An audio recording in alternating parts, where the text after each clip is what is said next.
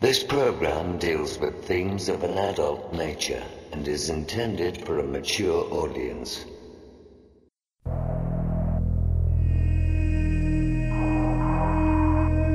The very word secrecy is repugnant in a free and open society. And we are, as a people, inherently and historically opposed to secret societies, to secret oaths, and to secret proceedings.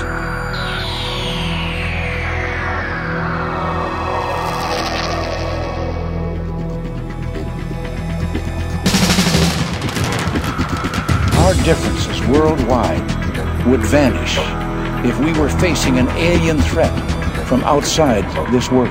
We must guard against the military industrial complex. exopolitics, paranormal phenomena, and deep analysis of current world events. From somewhere in the desert, between Area 51 and Roswell, blasting across the planet, the Manticore Network proudly presents Veritas, because the truth will set you free.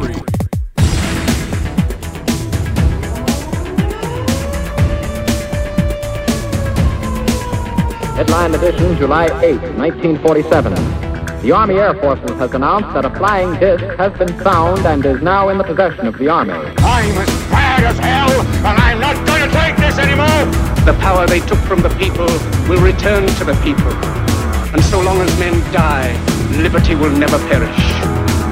Soldiers, don't fight for slavery, fight for liberty. The only thing we have to fear is fear itself. Sooner or later, though, you always have to wake up. Be skeptical, but don't close your mind.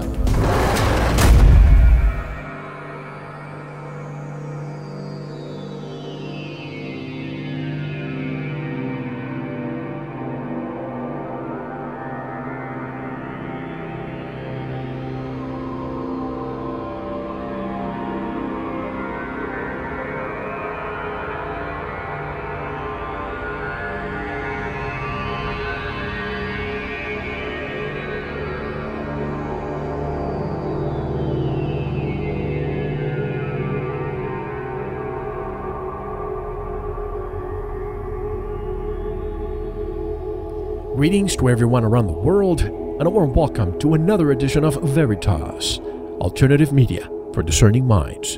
I'm your host, Mel Fabregas, and I sincerely thank you for joining me once again. And if this is your first time, make yourself at home. I want to thank all our members for your loyalty and support. Tonight's special guest is Michael Tellinger, scientist, explorer, and internationally acclaimed author who has become an authority on the origins of humankind and the vanished civilizations of southern Africa. Michael Tellinger and a team of leading scientists showed that the Sumerians and even the Egyptians inherited all their knowledge from an earlier civilization that lived at the southern tip of Africa more than 200,000 years ago, mining gold. Sounds familiar? We'll also be discussing some of the work of the late Zecharia Sitchin. Michael Tellinger will be with us shortly. And speaking of Michael Tellinger, he and I will be at the ECETI Ranch from June 24th to the 27th with other great speakers, including Bob Dean, Dr. Carol Rosin, Jenny Lamb, Neil Kramer, and of course, James Gilliland, in a magnificent setting on one of the most famous UFO hotspots in the world. So go to our website and click on the banner for more information. I hope to see you there. To listen to tonight's full show, become a Veritas member. Just go to our website, veritasshow.com, click on the subscribe button, and instantly enjoy all of our material. Over 132 shows, Veritas TV, and the very exclusive Manticore Forum, where people around the world interact and post news and important information we don't have the time to discuss here. So don't wait any longer.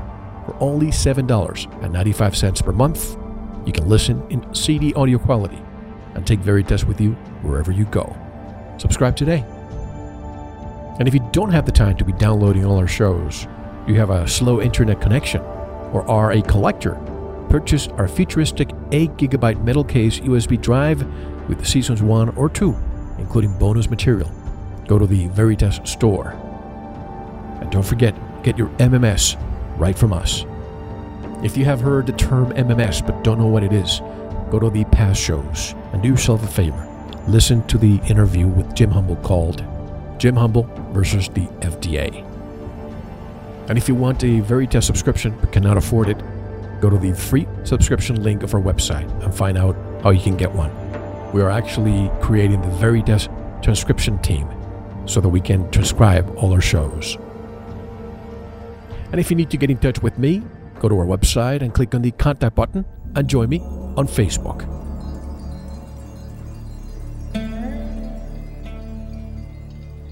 And now, get ready to explore the truth about the origins of humankind and how the knowledge left by the ancient ones can be used to save the future of our world.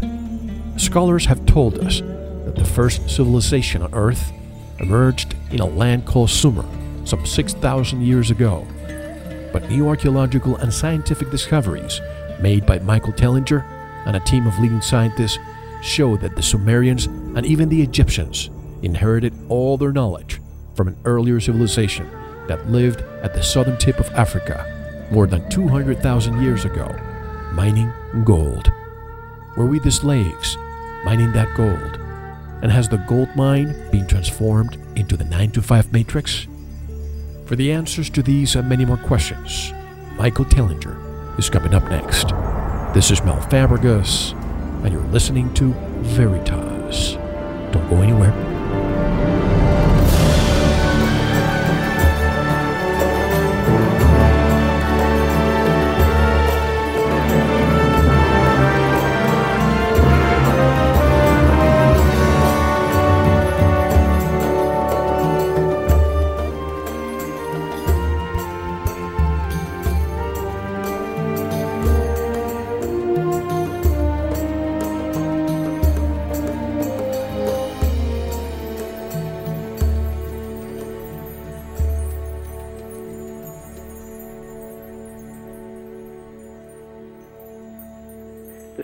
Herschel, and you're listening to Veritas Radio.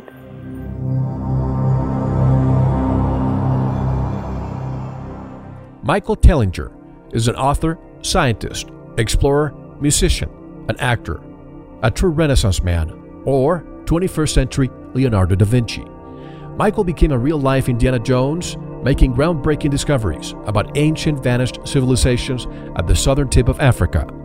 His continued efforts and analytical scientific approach have produced stunning new evidence that will force us to rethink our origins and rewrite our history books. He has become one of South Africa's best selling expert authors. His regular articles on human origins and his books have been praised by readers in over 20 countries. He is the author of Adam's Calendar, Slave Species of God, and his latest, Temples of the African Gods. And directly from Panama City, Florida, somewhere in the United States, where he's conducting a 28 city tour from May the 6th through July 15, 2011. And uh, he will also be at the ECETI Conference in Trout Lake, Washington from June 24th through the 27th, where I will also be attending and moderating a panel discussion with Michael and other speakers. It is my pleasure to introduce for the first time on Veritas another fellow truth seeker, Michael Tellinger. Hello, Michael, and welcome to Veritas. How are you?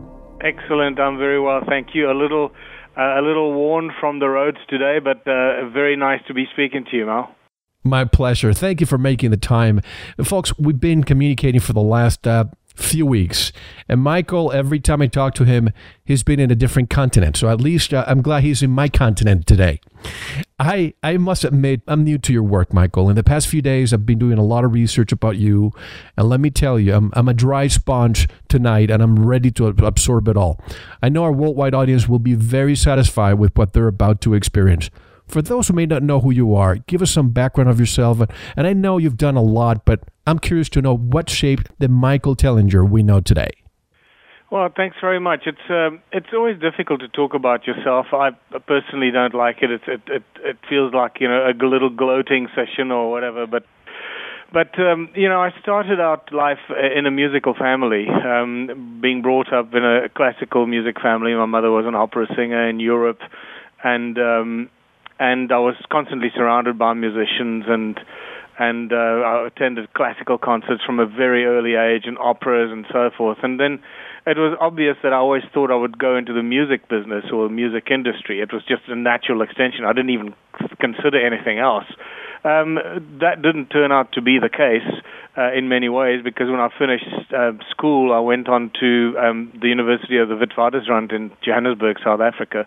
That's the big sort of um, uh, status university in South Africa with a, the big medical school that's produced a lot of uh, historic uh, stuff.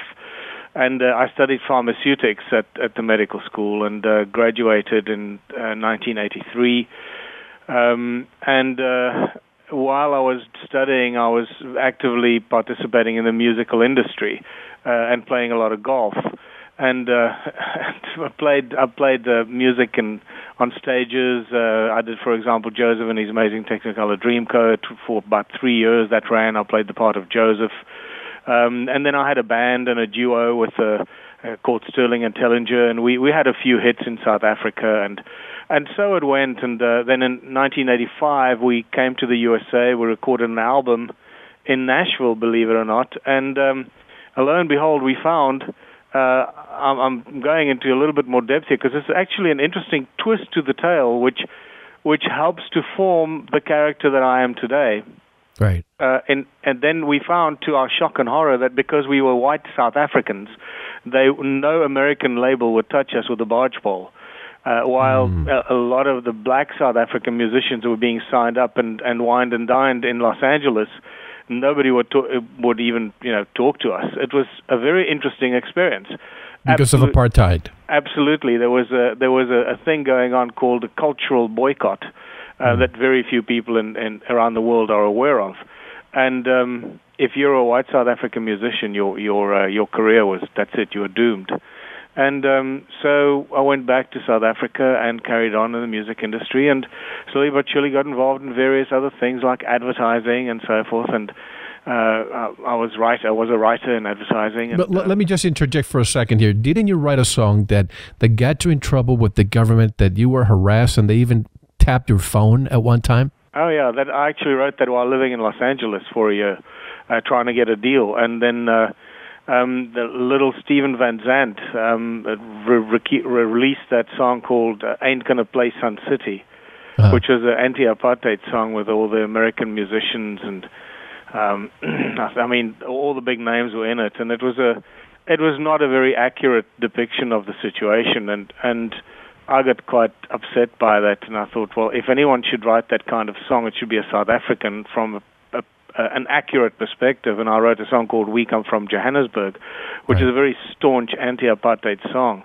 Um, and uh, and I went back to South Africa, and I spent every last cent I had recording it and releasing it, thinking that this is going to be the big thing that you know gets people to to sit and pay attention to the apartheid problem and so forth. Because I'd just come from America and I experienced the reverse reverse um, discrimination myself.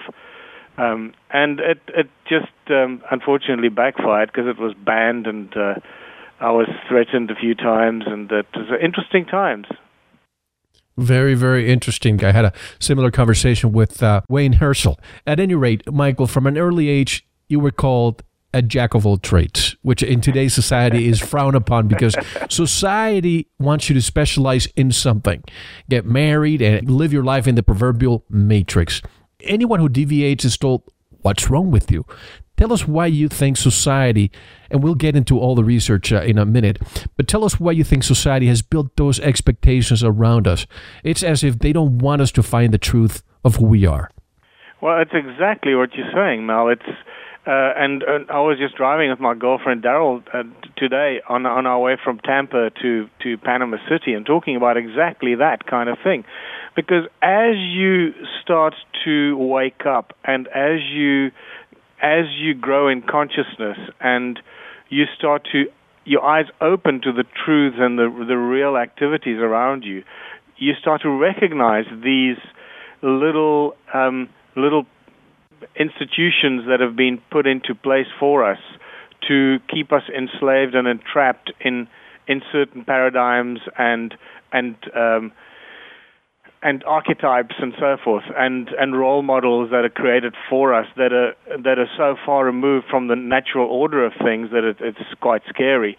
And one of these things is the whole education system that we have, the education system, and as you said, the expectations that are placed on us, and uh, it is it, it flies in the face of what we naturally want to do as human beings. And and I'd like to come back to this later because what I find fascinating is that the research that I'm doing and the discoveries I'm making are directly linked to where we are going as a species and rediscovering our natural or our, our sort of God-given um, talents and gifts that that is the way ahead as opposed to the structures that have been put in place. And what we what I'm finding is that we re relearning this, or the, the vanished civilizations of southern Africa that I'm finding, I'm finding interesting clues in those civilizations or what they left behind from what we can start to learn how to move ahead as a society today. And it's it's a really interesting, strange twist of events that has brought us here.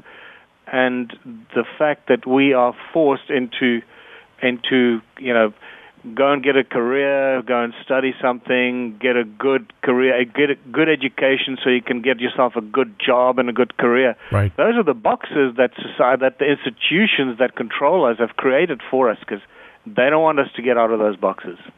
Absolutely, and that's where I used to be, not anymore. But recently I had a conversation with Michael Cremo. He was supposed to conduct a presentation. I don't remember if it was in Russia or in Europe, speaking of academia.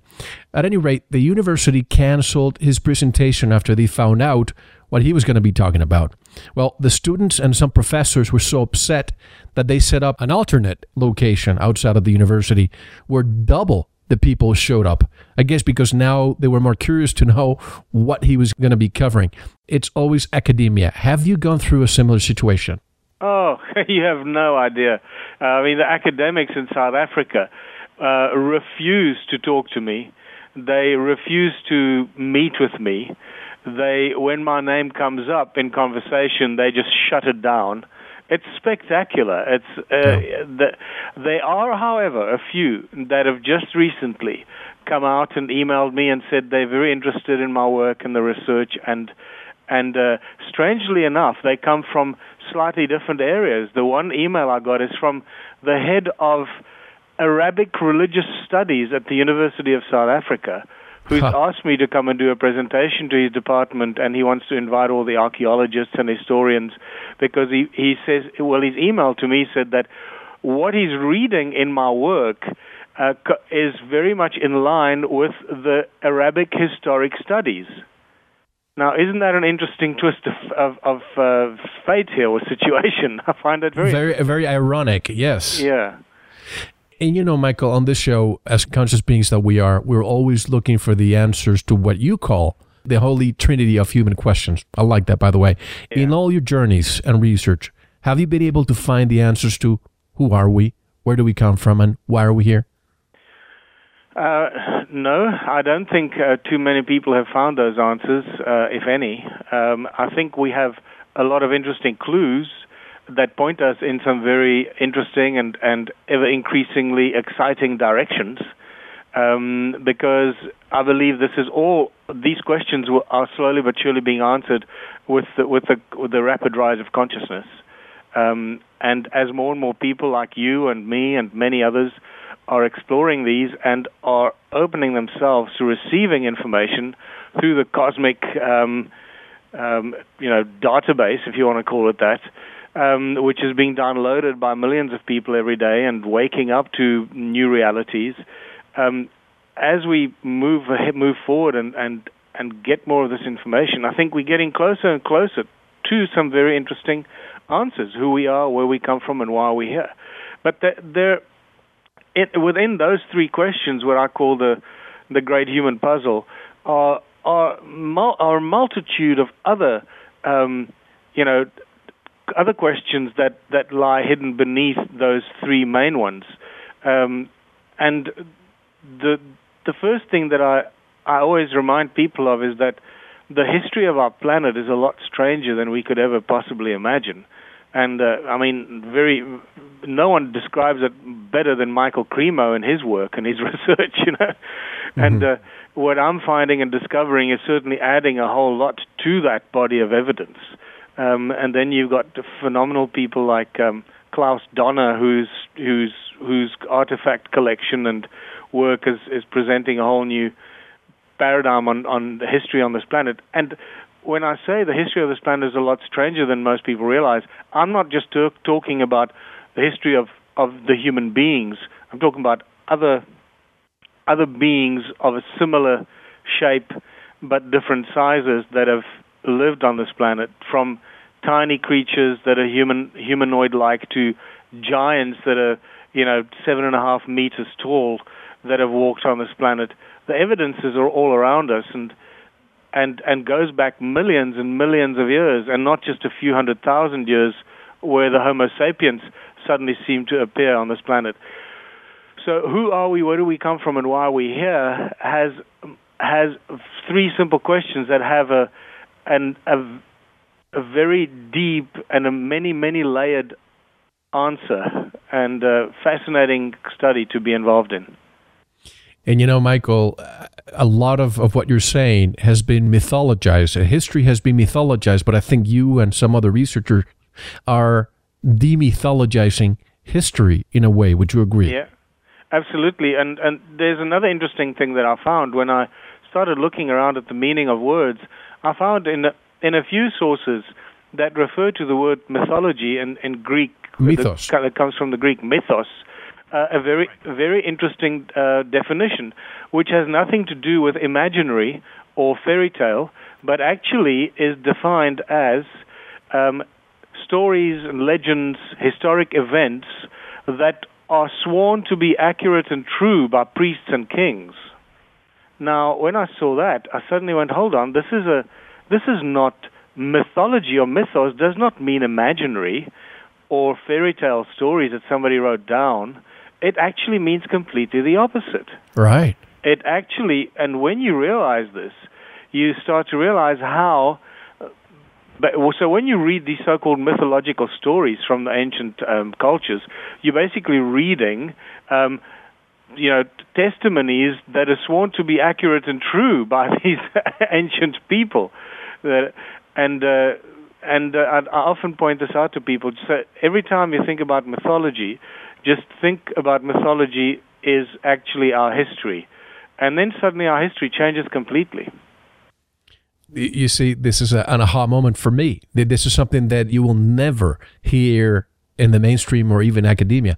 But you know, Michael, I was privileged to have conducted Zecharia Sitchin's last interview. As you know, Zecharia really didn't conduct long interviews. Therefore, some of my questions remained unanswered. I know that you have devoured his work through the years.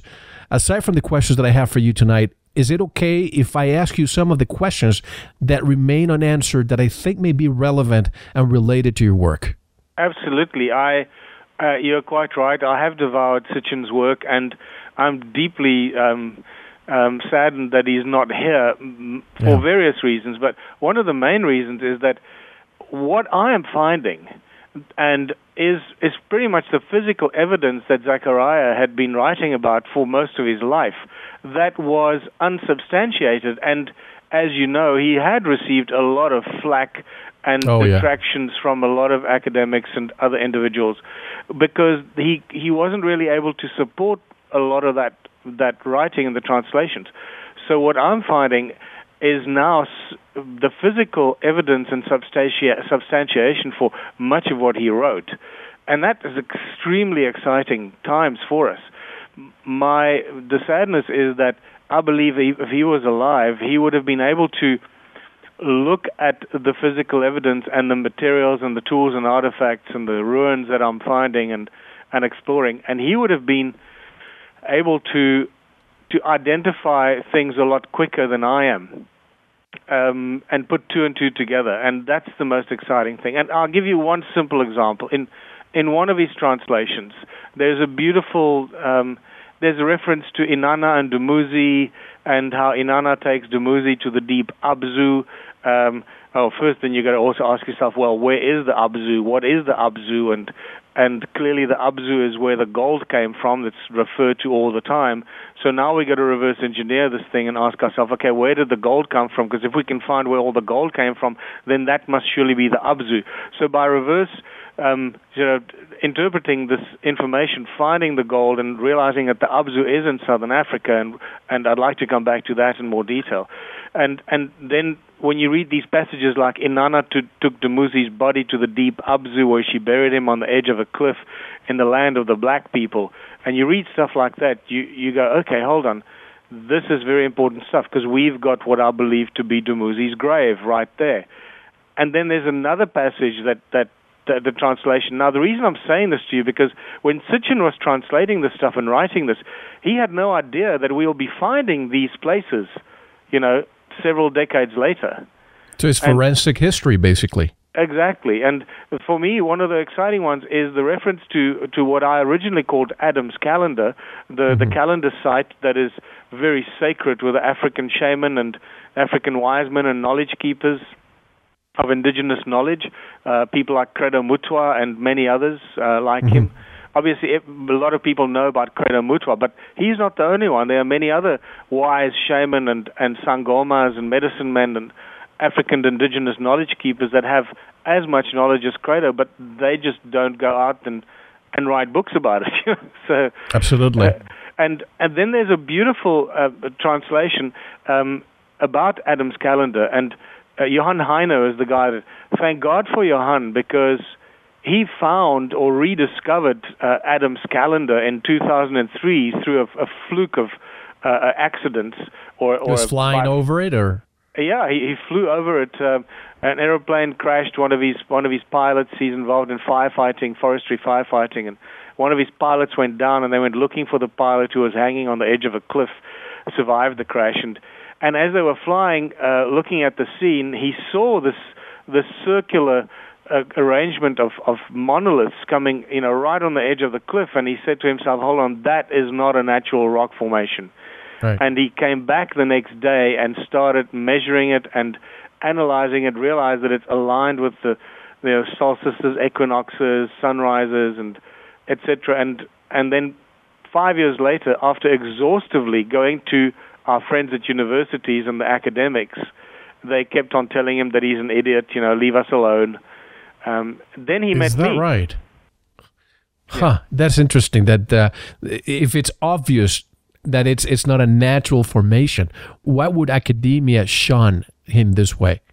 They, it, it just because the age immediately the age comes in and plays a uh, a trip it's a trip trip up a trip mechanism for the mainstream academia because the age automatically tells you that this comes from a prehistoric and ancient time that nothing should have been there right. because that's what they teach in the history books. They tell us that southern Africa was a sparsely populated and the you know continent uh, before a thousand years ago nothing much was going on there. Um, but so I just want to come back to this passage in the Sumerian tablets and how it links to Zecharia Sitchin. And this is the beautiful thing when you read his work and you've been exposed to the ancient ruins in southern Africa. The more you you go and walk the mountains and pick up artifacts and and study them from all kinds of perspectives and try and keep an open and a scientific approach to it as as well as a metaphysical approach because this thing has to be studied from every possible angle. If you exclude any any possible information, no matter how strange that information may be, you will be denying yourself from finding the truth. Um, so there's this translation that says that 40 Shar, after arriving on Earth, Enki built himself a special place of observing in the deep Abzu on the edge of a cliff, south of the of his abode in the north, and the peaks and the Twin Peaks or something like that, something to, like the Twin Peaks or the peak further up in Africa. And then you realize that Adam's calendar is actually Enki's calendar that is linked to Great Zimbabwe and the Great Pyramid because they all built exactly on, on the 31 degrees east longitudinal line uh, or along along the 31 degrees longitudinal line. And there is a there is a a very specific passage in Zecharia Sitchin's translations that refers to this, and it's spectacular when you find these kind of cross references. Absolutely. And I remember my last question to, to Zecharia. I said, Zecharia, many people don't know that in 1983, NASA astronomers found a 10th planet in our solar system and are so sure about it that the only thing left is to name it. Is this Nibiru? And why isn't this information more public? And his answer was Ask the government. Well, I suppose the question is what would be the consequences if it's admitted? Yes. Can you speculate? Yeah, well, I don't know. If I were uh, responsible, as, as a government is, uh, I might also hesitate in being so candid. There are all kinds of consequences uh, political, religious, I suppose. Uh, especially religious are the touchy uh, issue here. Do you have any comment about this? Um, I I normally steer away from the the discussion of Nibiru because there are so many stories flying around about Nibiru and the tenth planet and and so forth. And you know, is it part of a brown dwarf solar system? Is it just a rogue planet? Uh, is it has it got its own little solar system that you know with other moons and things around it? Um, is it a planet that was stolen from another solar system, captured accidentally? All these kind of questions, and we, I, I think personally, I don't have anything that resonates with me right now, and I go very strongly on gut feeling. Right. Um, things have to resonate with me, and it it has to fall into place with the, the all the other information that I've got. Uh, for me to be able to say, okay, this sounds like it could be the thing. Let me explore that. At this stage, uh, I believe that there is a planet like Nibiru or planet called Nibiru. Uh, where it is and when we're going to see it, I'm not sure. If it is coming from the south, like uh, a lot of the translations suggest that it comes from the south, so you can only really see it approaching from the south pole, uh, or if you're very, very low in the southern hemisphere, um, then it'll be a surprise. And then obviously the, the mysterious questions come up. Why? What is the Southern Pole Telescope doing? Is that Right. what they're looking at? Um, all these interesting questions pop up, and the the information seems to be so well guarded and so well controlled that when you see information leak out um, that that claims to be information regarding Nibiru and you know images from the Southern Pole Telescope and so forth, I would love to believe that, but at this stage, I I, I don't have any enough information to say, okay, well that's definitely it, you know. It's a minefield of uh, disinformation, misinformation out there, so you have to really walk with care. But Yeah. then you think of NASA restarting their telescopes in Argentina and Chile, and you have the Vatican with their largest telescope uh, in, in right here, very close to me in Arizona. It really makes you wonder what they're looking uh, for. But do you think the Anunnaki left, or did they, or at least some of them stayed, and they may be in control and responsible for our global condition today? I'm convinced of that. Um, there, there is no reason why all the Anunnaki would have left. Um, you know, once the world was destroyed by the flood, uh, their need for gold just went up. They needed more gold. Um, you know, the question, the, the big question I'm always asked in my presentations: Why the gold? Where do they need the gold? Yes. Well, yes. one, you know, once again, that becomes a probably a a, a, a, a one-year debate because Right. the the gold itself is such a mysterious uh, origins, but the the and we can come back to that again because I've got some interesting information for you about gold and its links to to the planet and its energetic fields and so forth, which may not have been discussed on your show before. Oh, Um, absolutely. um, what what it seems to me that after the flood, the world was so deeply destroyed, so c- completely destroyed by the by the waters, and we can see the evidence of that in the ruins of southern Africa and South Africa, um, the sedimentation and so forth. Um, not only that, I believe that the geophysical forces of whatever caused the flood, and if it was indeed the planet Nibiru that came so close to the Earth, um, that's what the Sumerian tablets suggest, um, that it caused the Antarctic ice sheets to slide into the ocean and cause these giant tidal waves that swept across the, the world like a giant, you know, rubber band, moving from south to north and probably bouncing back again, and and maybe even up again um, destroying the world. After that, the the Anunnaki needed more gold, and that's very clearly spelled out in the in the Sumerian tablets. And the the verification of the Sumerian tablets is a very interesting and an important thing. And once again, there are little fragments of hints and clues that I'm starting to pick up that make me believe absolutely that the Sumerian tablets are accurate and true, and I'll I'll talk about some of those as well. Um, the the gold thing after the flood. Uh, once again, if it is true that that Nibiru comes in and out very quickly around the sun, and you know, once it's on its way out, those that want to get on it better get on it, otherwise they're going to miss the bus. Right. So, so, so those Anunnaki that wanted to get off planet did that, and the others remained to continue with the gold mining operations because they needed more gold.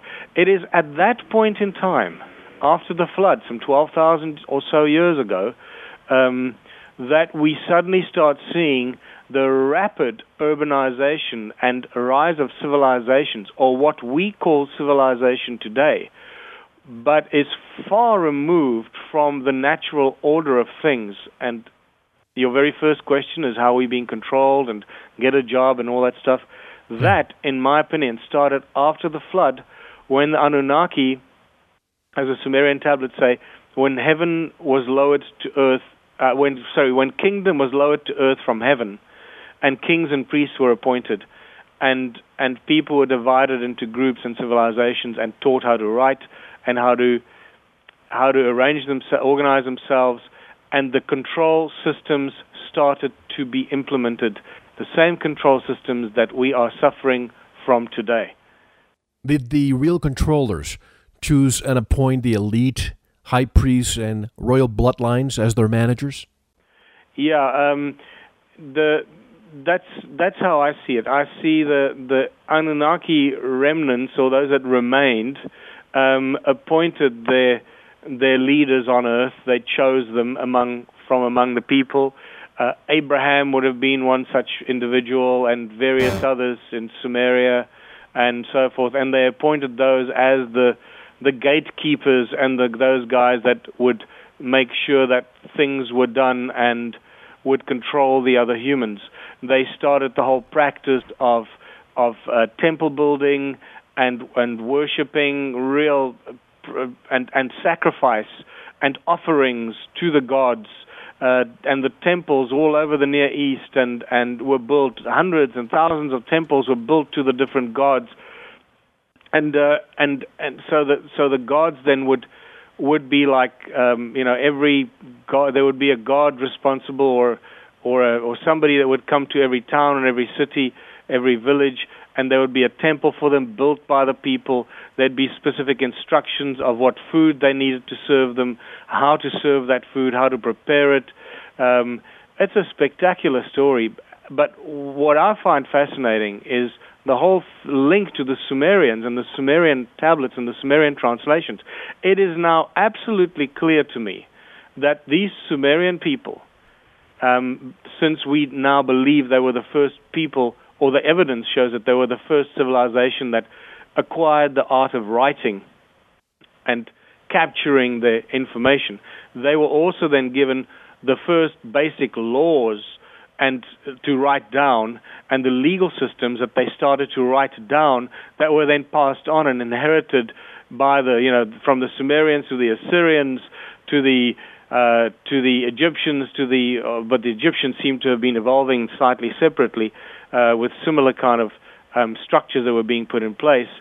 Um, but then from the Assyrians to the Greeks and and the Greeks to the Romans and then the Romans rewrote the law completely and then and then they created the whole religious scenario with the Catholic Church in 325, and uh, and you start seeing the the laying down of the rules and the control systems that were slowly but surely being pulled in to control the human race more and more and more until we get to today, where the control is so extreme that you can't even cross borders, and we have been so separated and segregated as the human race that in the words that we use around our lifestyle, think about this.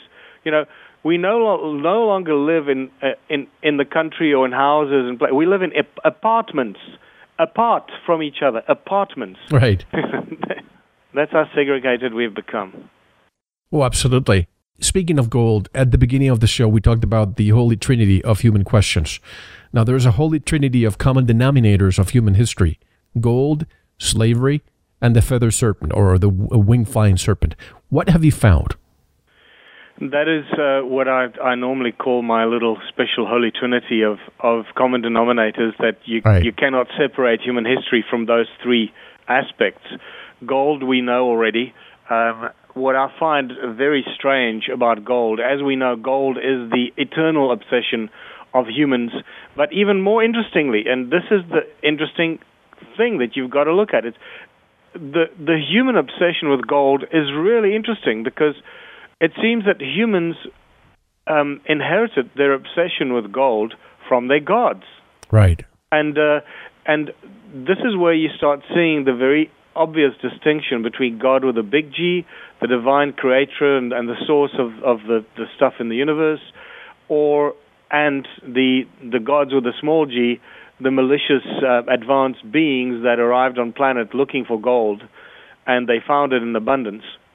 And um, and and the one interesting um, reference to that is in the Bible in Genesis two. Um, and and you know people read this stuff all the time. Preachers, millions of preachers around the world, preach about this, but they don't stop and think about God's obsession with gold. And uh, in Genesis two, when Adam had just been created, um, God had just created the universe and all things in it, and then created Adam. He had not yet created Eve. Eve had not yet been fashioned from his rib. Okay, so Adam is all alone on planet Earth, this vast, beautiful planet filled with animals and other beautiful stuff. And then God starts to tell Adam about this land called Havilah, where the land is good, the water is good, and there is gold. And you got to ask yourself, okay, hold on, buddy, what's going on here? Yeah. Who is this God that is so obsessed with gold? And it's that mo- at, at that precise moment that you realize we are dealing with a God with a small g in that specific instance, and not the divine creator of the universe um, and all things in it. And um, then on the on the uh, immediately after that, I mean, Adam had hardly been created, and and uh, they start a family. Then Eve comes along, they start this family. And, yeah, how that family happened, we're not quite sure. And uh, and then and very shortly after that, they start having slaves.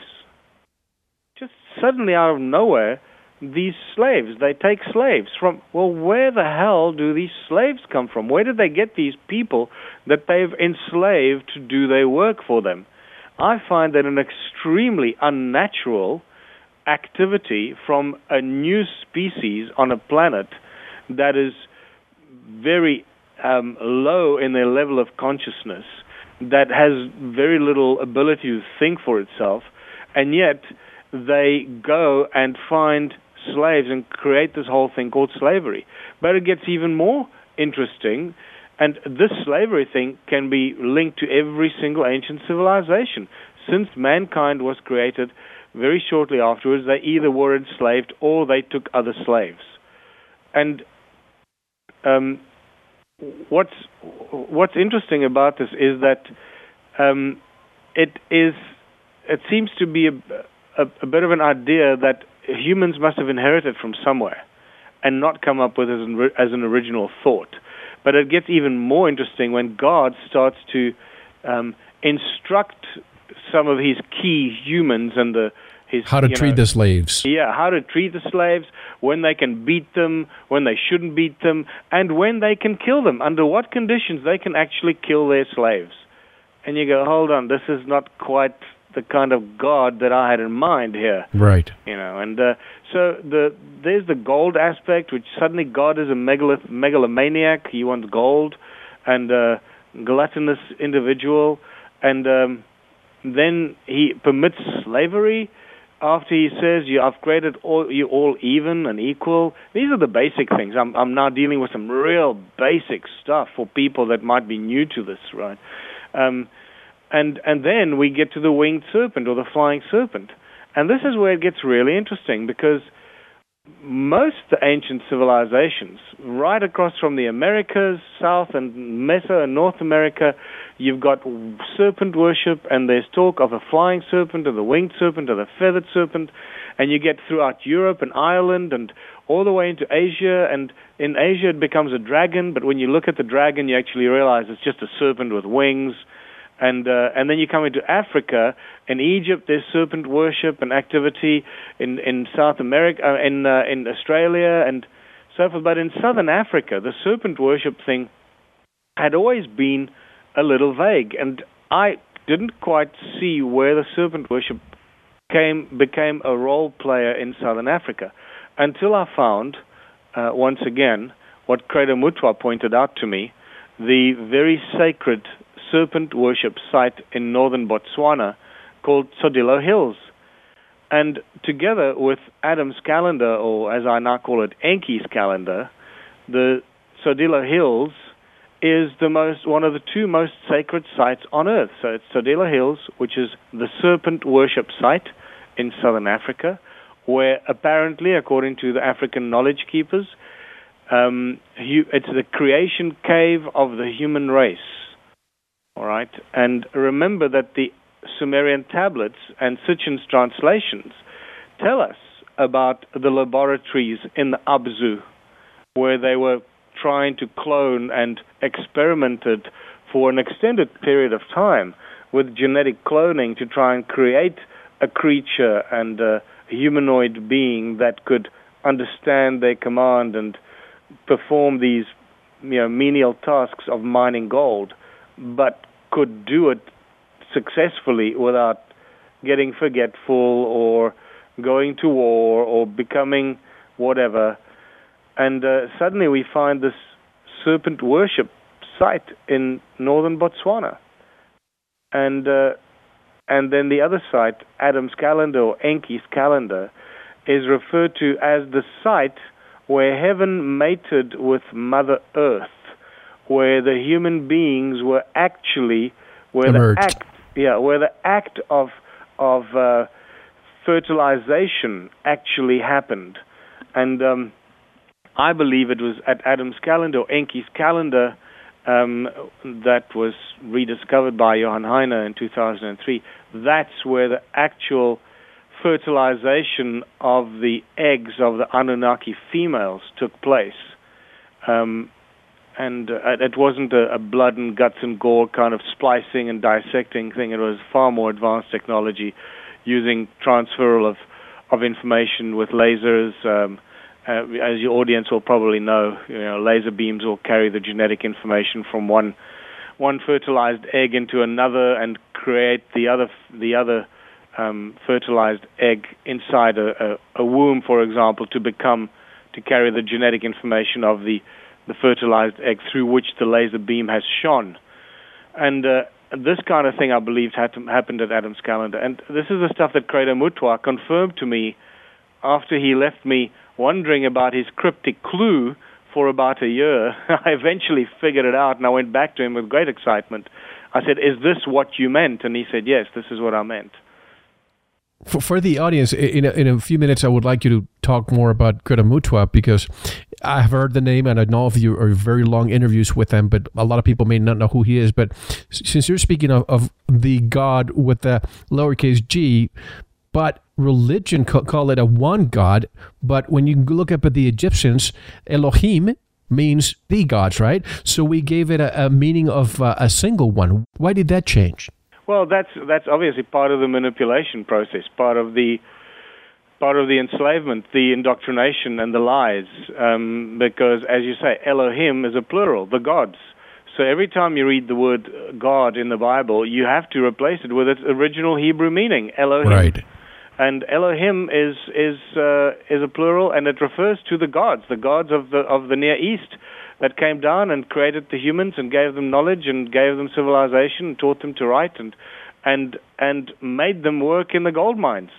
Uh, but you see, the, the the activities that were going on in the Near East after the flood were the rise of the Sumerian civilization and possibly a pre-Sumerian civilization that we we have not yet discovered. Um, because from from our current understanding, the Sumerians only really uh, sort of started to come come rise uh, into into instant civilization out of nowhere with with a full blown understanding of writing and all that around 4000 BC. But it's quite possible that it happened earlier. Uh, we just haven't found the evidence for that. Um, but something must have happened between sort of 12,000 years ago after the flood and 6,000 years ago for that 6,000 year period where a lot of activity uh, was taking place. It's a long period of time, and um, and maybe the foundation for the Sumerians comes from there. Uh, we need to look, you know, a, a, lot lot more carefully at that. I believe the information is out there. I just um, I, I want to understand. You say that for the first two hundred seventy thousand years, things were peaceful on Earth, yeah. almost utopian. But it wasn't until after the flood that we see the attacks on the human race and the control mechanisms put in place. Why do you think happened then? Well, you know, pretty much a lot of the workforce got wiped out. All the people, all the the, the 50 million odd people that were involved in the gold mining mm. um, city in southern Africa, the lost city of Enki, which is the name of my new book uh, that I'm just finishing now. Um, that that provides the evidence of this vast gold mining civilization down there. Th- that got wiped out, and there weren't many people left on Earth.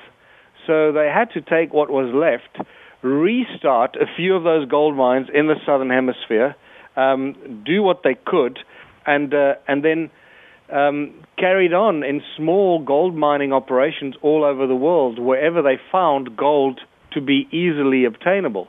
And this is why you suddenly, I believe, you suddenly see the rise of the gold mining civilization in the Americas, probably about 12, 13,000 years ago, uh, because of the geophysical forces um, of that event that caused the flood that probably shifted some of the tectonic plates and made certain geological formations stick out of the ground and made the gold and the other minerals a lot more easier um, to reach hmm. uh, in in some of those parts of the world where previously they weren't that easy to reach. Um, it's it's important to also um, come back to that thing I mentioned earlier that uh, little that little translation from Sitchin about you know um, Enki built himself a, a special place of observing uh, at, on the edge of the cliff in the deep Abzu 40 shar after arriving on Earth. Now, that's a very important little clue, and these are the little clues that are the gems that I find and and see if they fit into the greater puzzle without without conflicting with the existing information. And uh, and it's very exciting because when you do the calculations and 40 Shar after arriving on Earth, if you take Sitchin's calculations, that would work out to be around 285,000 years ago. And suddenly you go, hold on, that number fits perfectly the mitochondrial Eve studies that tell us that you know anatomically modern humans suddenly appeared on Earth somewhere between 250 and 300,000 years ago. And this little passage in the translations suggests that Enki built that calendar 285,000 years ago. And it was at that calendar site um, where heaven mated with Mother Earth, where the where the Earthlings were created, and uh, and it all starts to fall into place without anything conflicting with anything else. And for the listeners, if correct me if I'm wrong, but isn't a year for the Anunnaki 3,600 Earth years? That's right. So if you take you know 40 shar and you multiply it by 3,600 years, you get a number, whatever that number is, um, and you subtract that from the the total number of years that the Anunnaki were on on Earth, according to Sitchin's calculations, you'll reach 285,000 years ago, and that's fascinating. Um, now, to get back to your other question about Credo Mutwa, for your Yes. listeners that don't know who Credo is, um, Credo is the probably the preeminent South African shaman. He's a Sanusi, the highest level of shaman um, that you can reach. He is a, a Sangoma, an African medicine man, the highest sang- level of Sangoma that you can become. And uh, and just he is an incredibly, incredibly wise man, filled with knowledge beyond belief. And when I say knowledge of any kind and every kind, you can ask Credo Mutwa about Sirius. You can ask him about the nature of reality. You can ask him about the Anunnaki, about the lizard people, about anything you can imagine. And he will give you a very clear and definitive description and an answer and talk about them for as long as you want. His knowledge is immense. It seems What was be what was the source of his knowledge? that's a very good question. Um, I think he's a highly channeled individual. Uh, I believe a lot of his knowledge has come from thousands of years of shamanic teachings, passing down this indigenous information um, through, you know, the knowledge keepers, the indigenous knowledge keepers for thousands of years. And as we know, it is not mythology; it is history. So um, this this is what uh, what Credo has has shared with the world a lot of this information, and some of the information is quite um, is quite shocking. Uh, and I know David Icke has done a lot of work with Credo over the years. Yes. And um, the important thing is that that Credo, well, well, his his famous book, the most famous book that I would recommend for your listeners to go get is is called Indaba, My Children. Um, I think that book comes from the late 60s or early 70s, if I'm not mistaken, and um, he made a lot of enemies when he wrote that book because he divulged a lot of secret shamanic teachings in that book, which were not supposed to be divulged. But I think he was overcome by a deep sense of of um, guilt, I guess, uh, that he had this information and knowledge, and he wanted to share that with with the world because he felt the people needed to know this to be able to prepare themselves for what's to come and learn about the true history of, of this planet. Can you repeat the name of the book and is it still available? Absolutely, it's it's it's a it, you can buy it all over the world. It's a it's about 600 odd pages. It's a it's a very it's it's an in-depth book. It's called Indaba. It's I N D A B A Indaba, my children. And um, that will give you a very good idea who Credo is and uh, the depth of his knowledge. Thank you. Thank you for for sharing that. And with Sitchin, he talks about that the Anunnaki live about they don't live more than 23,000 years. I've always wondered if humans were placed here to live much much eh, eh, what can I say? We have uh, planned obsolescence. When you buy a car now, in early years cars would last a long time, then now they last about 5 7 years and then you have to buy a new car. For us humans, it seems that when we really start evolving and waking up in an older age, we die. But there you have the Anunnaki living for thousands of years. Do you think this was specially done so that we could never get to the next level? Absolutely. There's a very um, specific um, phrases in the translation that refer to this. That you know their years shall be so many uh, that that they do not come into full knowledge and understanding, and uh, and the DNA shall be controlled and manipulated. The essence shall be taken out. The essence of knowledge of of the you know the the the tree of life or the the essence of life um, so it, it explains in great detail in the Sumerian tablets, or in, in relative detail, how they specifically manipulated the DNA and and and gave us the the lack of understanding and knowledge. But this is where it gets really interesting. You can manipulate a species with genetic manipulations and dumb them down, which is what I believe happened to us because they Yes. needed to create a primitive slave species that didn't ask questions, that could obey commands, that could repeat those commands you know, methodically and not get them wrong and not get bored and forget what they were doing. To do that, they needed to give us a large frontal lobe because it's been shown in many interesting scientific studies that it's the frontal lobe that we have that allow us to perform those functions. And I think it's that frontal lobe that was specifically created with the genetic uh, manipulation to allow us to do this. But the moment you do that, you also create the time bomb that at some stage in the future, that creature that you created, because of its frontal lobe, will start to consider his own consciousness and his own being, which doesn't seem to happen with the other ape like creatures that have much smaller frontal lobes than what we do. And um, I believe that's where the pro- one of the problems came in. Obviously, the other problem that you deal with is that once you've taken DNA, you can switch off some of the genes, which is clearly what they've done to us. You can fuse some of the chromosomes together from the ape creatures, uh, because you know the the ape ape species have got 24 pairs of chromosomes. We got 23 pairs of chromosomes. So somewhere along the line, something went wrong, and, and some chromosomes were fused.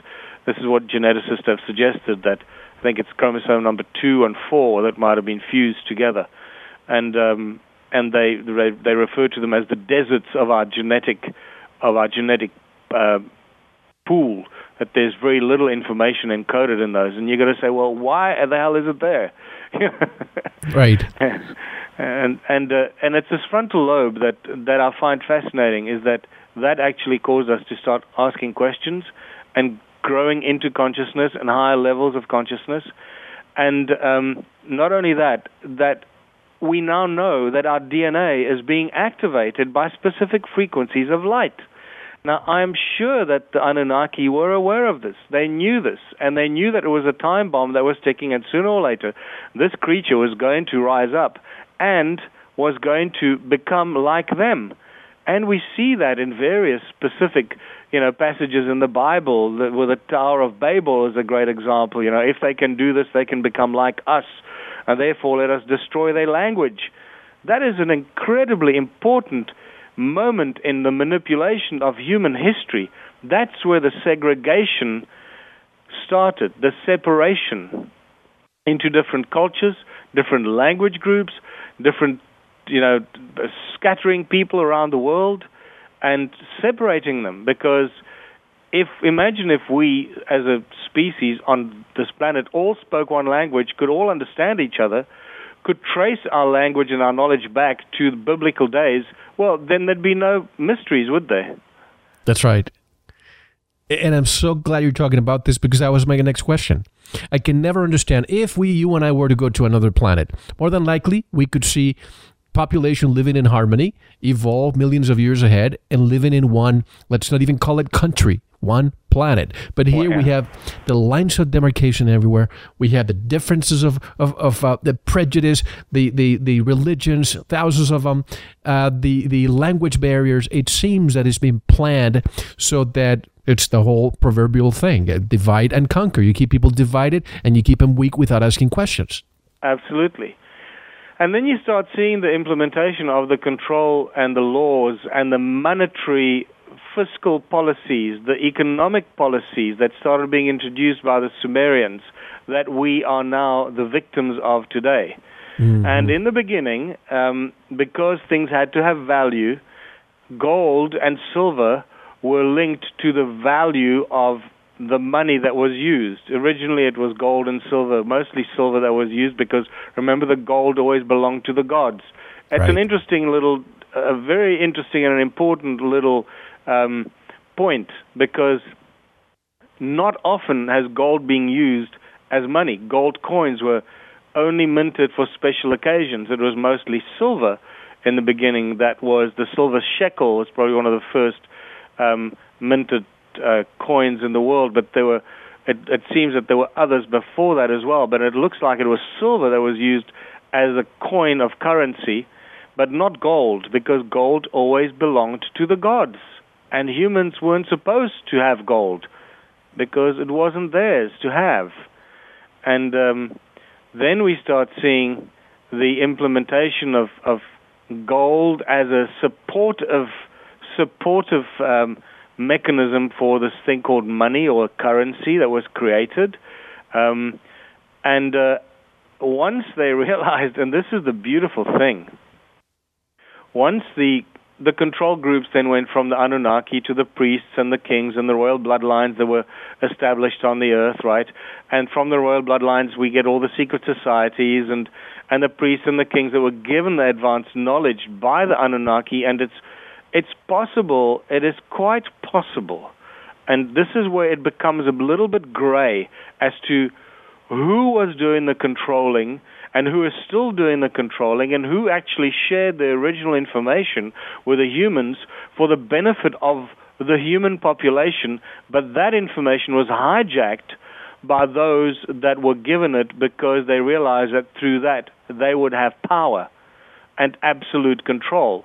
And that's what's going on on Earth today. It is absolute control you know, people that are that are unconscious of what's going on don't realize how absolute the control over humanity is. There are no accidents. There, there are no accidents. It is absolute control. And that's why we need people like you to be able to go out there to be trained outside of of the academia matrix to be able to get this information. And I've spoken to a few individuals like you who have been threatened in the past. And uh, once we come back from our break, I want to ask you that. I also have so many questions because people are asking about 2012. There's yeah. one camp that says that it's the end of one an age and the beginning of another one. There's another camp that says it's going to be another Y2K, but this is completely uh, a, a, bad comparison. Would you agree? Absolutely. I've got some interesting um, information to tell you about 2012. Great. Tell us how to get in touch with your work. You're doing this 28 city tour in the United States. How do people buy your books, go to see you in person?